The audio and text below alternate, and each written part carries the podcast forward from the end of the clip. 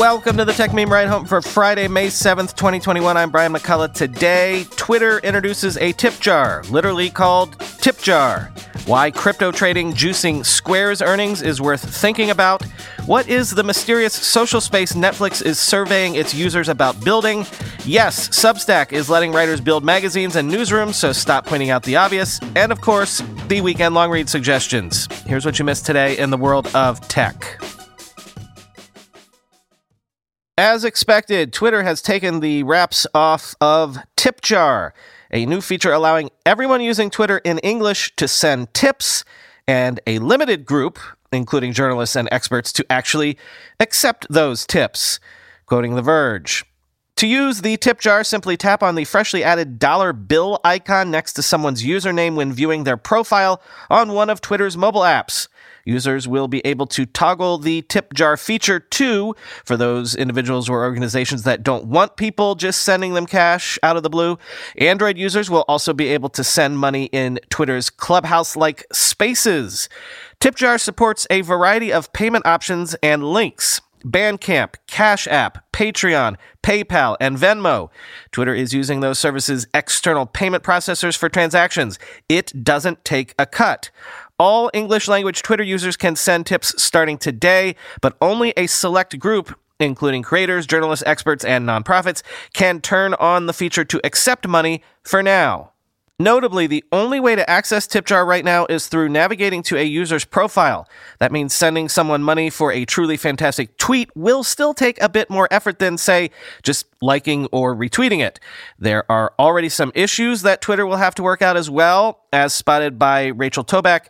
Sending tips through PayPal using TipJar currently allows whoever is sending the money to see the recipient's address, which is a worrying security issue that Twitter and PayPal will hopefully resolve soon, end quote. No doubt Chris Messina will have plenty to say about this on our Twitter space tonight, 9 p.m. Eastern, 6 p.m. Pacific. Be there or be square, or be there and tip square, I guess. I apologize for the bad dad joke. Speaking of Square, I just wanted to squeeze in this little earnings nugget to point out something that I've been finding interesting lately.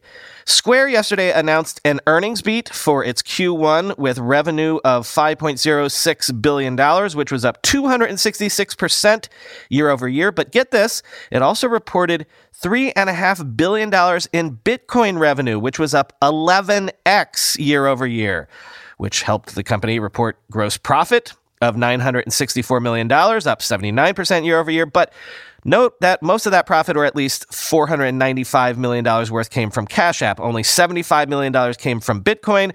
But again, that's growing at quite a clip, quoting CNBC. On the company's earnings call, CEO Jack Dorsey said Square sees Bitcoin as the internet's potential to have a native currency, and the company wants to, quote, further that as much as we can. Our focus, first and foremost, is on enabling Bitcoin to be the native currency, said Dorsey. It removes a bunch of friction for our business, and we believe fully that it creates more opportunities for economic empowerment around the world, end quote.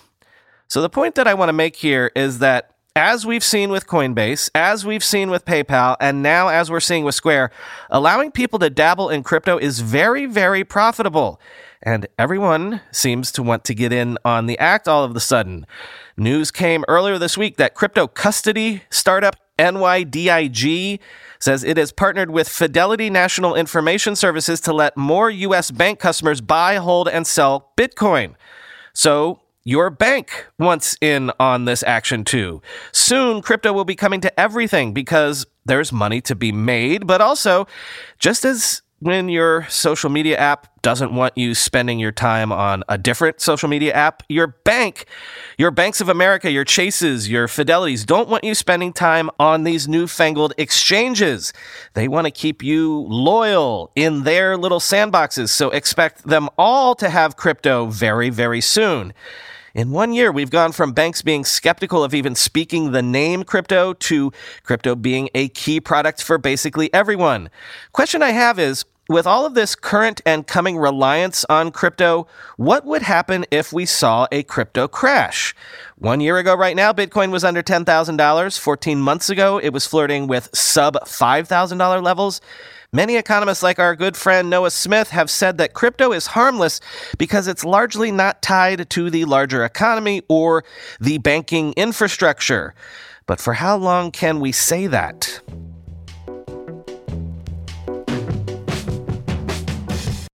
Now, here's something interesting as well. Netflix is apparently surveying users about something they're calling N because I guess, you know, if you're going to do something new, it's got to be plus, right? Netflix is seeking feedback on folks' interest in features such as podcasts and user generated playlists of shows and music. So, what is this, like a Spotify clone? I mean, both Netflix and Spotify have said repeatedly that the name of the game for them is time spent in app. But then again, maybe this is just Netflix knowing that so much of the discourse around their TV shows now takes place on podcasts. And like Apple has been starting experimenting with, they just want a piece of that action or at least to control the discourse. Quoting protocol, custom TV show playlists in memoriam pages they're all things that netflix is weighing for n plus a project it describes as a quote future online space where you can learn more about the netflix shows and things related to them in a survey sent to users, including protocol reporter Biz Carson, Netflix queried people about a wide range of features and content, including podcasts, user generated playlists, how to's, and more. Quote, N Plus is a future online space where you can learn more about the Netflix shows you love and anything related to them, the survey said. Contacted by Protocol, a Netflix spokesperson said that the survey was part of regular efforts to poll its audience on things the company was exploring, but said that it didn't have anything further to share for now. Netflix has long produced behind the scenes interviews, podcasts, and other supporting content to promote its originals and shared it through YouTube, Instagram, and other platforms. Examples for this include its Netflix family Instagram account or strong black led Twitter following. The survey now suggests that the company may double down on those promotional efforts while also adding some additional social features. One feature mentioned is the ability to build and share custom playlists so that N Plus users could theoretically build lists of their favorite TV shows and publish them online or share with friends. Quote, if viewers are not members, they can see a trailer for the show itself, the survey sent to this author said.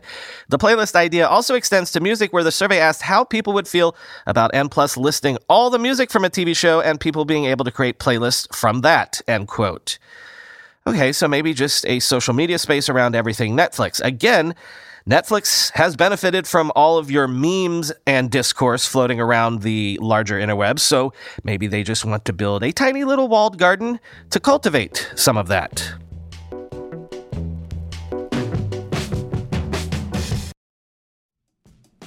Whenever I need to do financial research for this show, for instance during tech earnings season when I have to analyze how various companies' stocks have been performing, I only ever turn to our sponsor today, Yahoo Finance. For more than 25 years, Yahoo Finance has been the brand behind every great investor. Whether you're a seasoned investor or are looking for that extra guidance, Yahoo Finance gives you all the tools and data you need in one place. They are the number one finance destination producing a holistic look at the financial news cycle, including breaking news, original editorial perspectives, analyst ratings, independent research, customizable charts, and so much more. Securely link your brokerage accounts for a unified view of your wealth, including 401k and other investments. A comprehensive perspective is what sets apart great investors, and it's how Yahoo Finance ensures you have the insights to look at your wealth in its entirety. With a community of over 90 million users each month, their real strength is helping you on your way to financial success. For comprehensive financial news and analysis, visit the brand behind every great investor, yahoofinance.com, the number one financial destination, yahoofinance.com. That's yahoofinance.com. With everybody fighting for attention, how can your business stand out and connect with customers? Easy. Get Constant Contact. Constant Contact's award winning marketing platform has helped millions of small businesses stand out, stay top of mind, and see big results fast.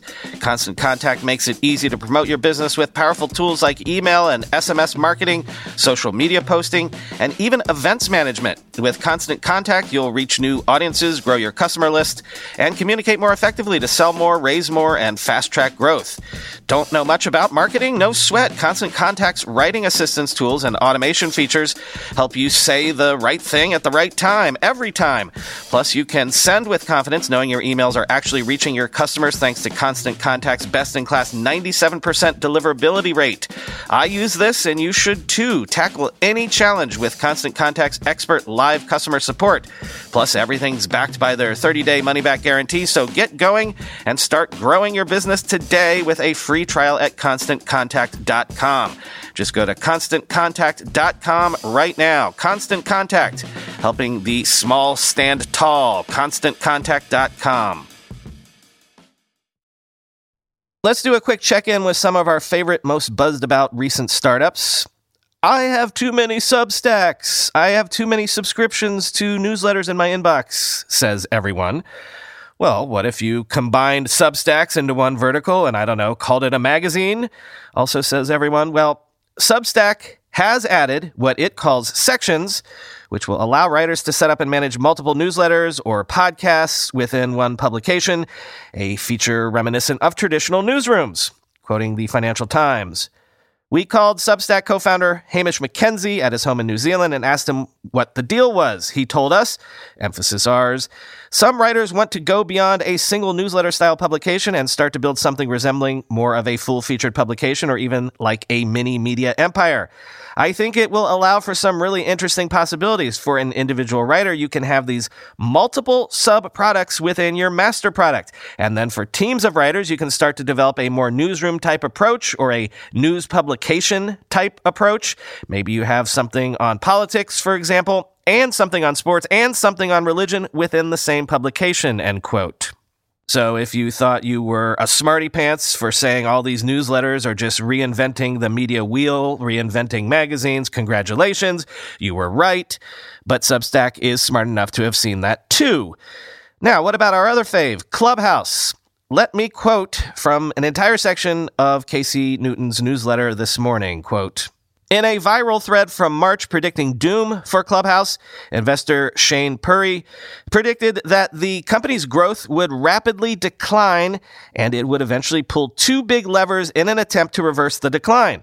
One was to announce a bunch of original content. The second was to pivot to live chilling with friends. The first thing that happened after this thread went viral is that Clubhouse growth rapidly declined. The second thing that happened as of Wednesday is that Clubhouse announced a bunch of original content. Here's Jon Porter at The Verge, quote, Clubhouse is funding the creation of 50 audio shows made by creators on its platform.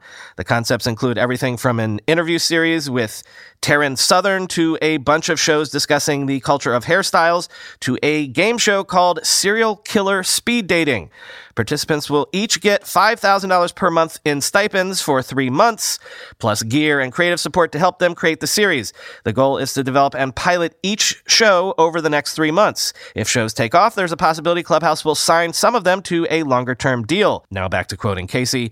Feels a little small potatoes for a company now valued at $4 billion, but perhaps I'm underestimating the value that serial killer speed dating will unlock here. Meanwhile, Ben Thompson, who like me was initially quite enthusiastic about about Clubhouse's prospects dialed that back a bit in a good post today. He notes that Twitter's Spaces product has proven to be a surprisingly good fit for the app and likely sapped some of Clubhouse's momentum. Clubhouse, he writes, quote, may have to go on a Twitter like journey of their own, figure out what exactly they had, and slowly build up from there, winning people back one by one, end quote. Maybe there's something in live chilling after all, Casey says, end quote.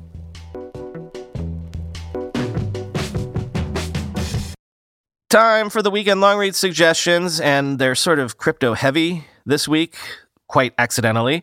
Much discourse and debate has gone into how much energy Bitcoin and crypto consume and to what degree they may be bad for the planet. Harvard Business Review has a deep dive on this, and TLDR, they sort of end up splitting the difference a bit. Quote, It's important to understand that many environmental concerns are exaggerated or based on flawed assumptions or misunderstandings of how the Bitcoin protocol works. That means that when we ask, is Bitcoin worth its environmental impact, the actual negative impact we're talking about is likely a lot less alarming than you might think. But there's no denying that Bitcoin, like almost everything else that adds value in our society, does consume resources. As with every other energy consuming industry, it's up to the crypto community to acknowledge and address these environmental concerns, work in good faith to reduce Bitcoin Bitcoin's carbon footprint and ultimately demonstrate that the societal value Bitcoin provides is worth the resources needed to sustain it, end quote. One thing we haven't discussed this week is the surge in the price of Dogecoin. We can maybe get into this on the Twitter space tonight, but I'll be honest with you, I'm a bit perplexed about how to or to what degree to even cover Doge. It's a joke currency. Everybody acknowledges that. So can the joke be real?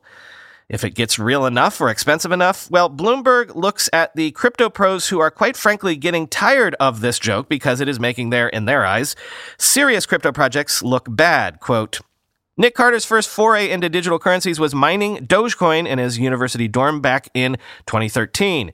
Created as a joke with the Shiba Inu dog breed as its logo, the meme inspired token seemed more fun than Bitcoin and its community of diehards.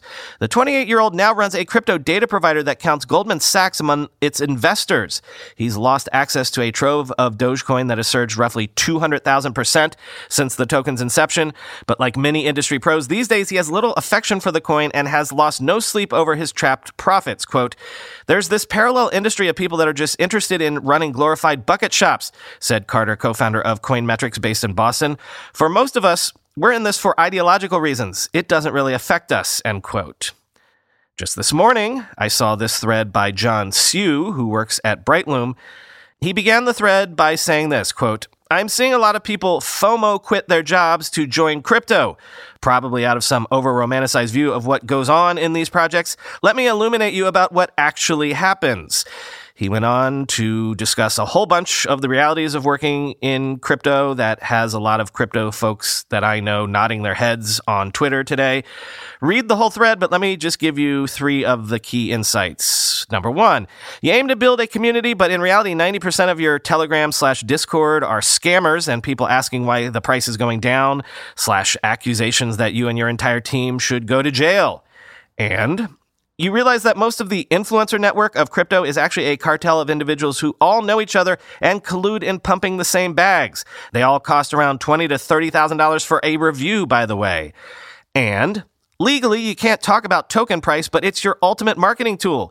If it's necessary for the security of your network, you're screwed. You have to shill the token, and you have to assure people that the price will go up. But that's also illegal in the US. And actually, I can't resist one more. There's actually a good chance that there's not a single person in your entire state or country that knows how to do your taxes, end quote. Bitcoin Magazine has a long read about the Ur legend of crypto, the Ur mystery of crypto. Where did Satoshi go? The piece looks back at the moment in time when the creator of Bitcoin disappeared. Hasn't been heard from since. It's a funny thing about crypto. We've said over and over again, it's all about decentralization, and yet most of the successful projects thus far are anything but. And when we think about Bitcoin as this protocol no one controls, not even governments, how do you square that with the fact that it was one man's vision? At one point in time in the Bitcoin project, Satoshi Nakamoto was looked at as Bitcoin's god, almost literally, because he almost single handedly created Bitcoin. So, what happens when God just leaves. And finally, check out the New Yorker interview with someone comedy nerds think of as a bit of a comedy god. Quote, it's been nearly 20 years since the reclusive, mysterious, almost mythical comedy writer John Swartzwelder left The Simpsons, and yet to this day, one of the biggest compliments a Simpson writer or any comedy writer can receive is to have a joke referred to as Swartzweldian, meaning a joke that comes out of nowhere, a joke that no one else could have written, a joke that sounds almost as if it was never written, as if it's always existed. Take the following joke, a favorite among Simpsons writers and fans, which appears in season 8's Homer versus the 18th Amendment, when Homer stands atop a stack of barrels outside a pawn shop and delivers a toast to a gathered crowd. To alcohol, the cause of and solution to all of life's problems. Swartzwelder wrote that. He's been deemed one of the greatest comedy minds of all time. He is famously private and never grants interviews. Few photos of him exist, although he did make some animated cameos as background Simpsons characters. He applied for but never got a job at late night and had an uncomfortable interview with its host, David Letterman. He worked at Saturday Night Live in 1985 for one particularly rocky season before being hired four years later at The Simpsons, based partly on his contributions to a little known comedy zine. He went on to write 59 episodes, more than any other writer in the show's history, end quote. Click through for the interview with the J.D. Salinger of The Simpsons.